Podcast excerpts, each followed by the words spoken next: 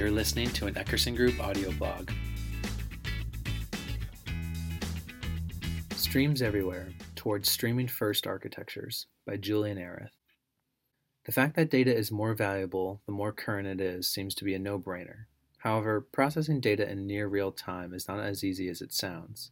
Traditional data architectures were mostly built to support strategic business decisions where timeliness is not a critical factor and periodic batch scripts that extract and integrate data from various sources are perfectly sufficient. In today's fast moving and data driven world, however, having information as fast as possible is essential to compete, and the calls for real time data are getting louder. This trend puts many analytics architectures into a predicament, as traditional batch oriented approaches cannot meet business requirements anymore, and many system landscapes somehow need to incorporate streaming components. There are various approaches to integrate streaming data that span from isolated real-time systems to hybrid combinations of batch and streaming components to streaming first concepts that introduce a whole new way of building data pipelines. The traditional way, batch first.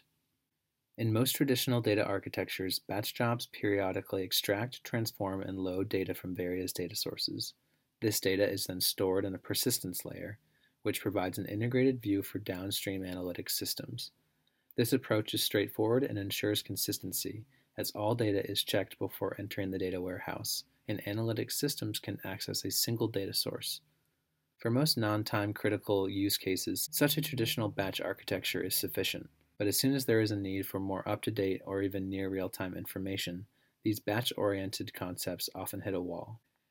Here, it must be said that the need for real time systems is not entirely new. For instance, operational analytic systems with real time monitoring capabilities have been around for a long time. However, in traditional analytics architectures, such streaming systems mostly had very specific use cases and were often implemented in isolated environments outside the data warehouse landscape. The workaround hybrid two speed architectures. With the increasing importance and value of data, calls for an integration of the real time and batch world became louder and various hybrid approaches emerged. One of the most popular hybrid concepts is the Lambda architecture, which distinguishes between a batch and serving layer that stores all records and provides pre aggregated views, and a speed layer that processes incoming streaming data in real time. The pre aggregated and streaming data are then combined at query time to provide real time results. These hybrid structures solve many issues by connecting the traditional batch world with real time streaming concepts. However, this comes with the price of increasing complexity and a lot of redundancy, as code and systems on both batch and speed layer have to be developed and maintained. Shifting mindset, streaming first architectures. There is a lot of hassle with increasingly complex hybrid infrastructures, and at the same time, there has been a lot of progress in the area of streaming technologies. Cutting the redundant structures out of the equation and using streaming as the primary approach therefore seems natural and the idea of the streaming first architecture was born. Streaming first architectures do not actively pull data with regular batch jobs, but rather passively subscribe to data sources and extract changes and new records to a log, from where the data is then pushed to downstream to downstream analytics systems. As an evolution of the hybrid Lambda architecture, some also refer to this approach as the Kappa architecture. Within this approach, data is directly processed as soon as it is available and not just when a batch job runs. Moreover, it provides a great deal of flexibility as one can build sophisticated event based data pipelines, easily integrate new systems, and also incorporate existing components by pushing incoming data to an existing data warehouse. Streams everywhere towards an asynchronous analytics architecture.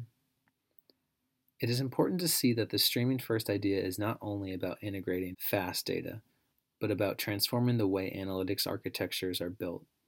It does this by enabling asynchronous analytics data pipelines that put an end to traditional layer thinking.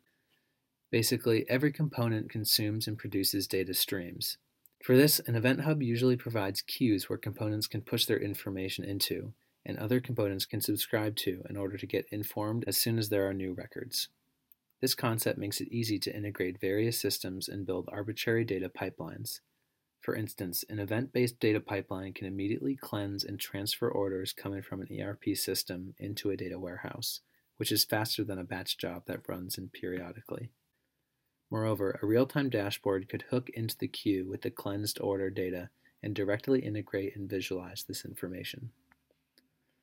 Despite the flexibility and acceleration through immediate processing, such an approach also complements new technological concepts like microservices and serverless computing that help to break complex monoliths into manageable parts that can be managed individually and run on demand. However, there are also challenges that come with this way of building data pipelines.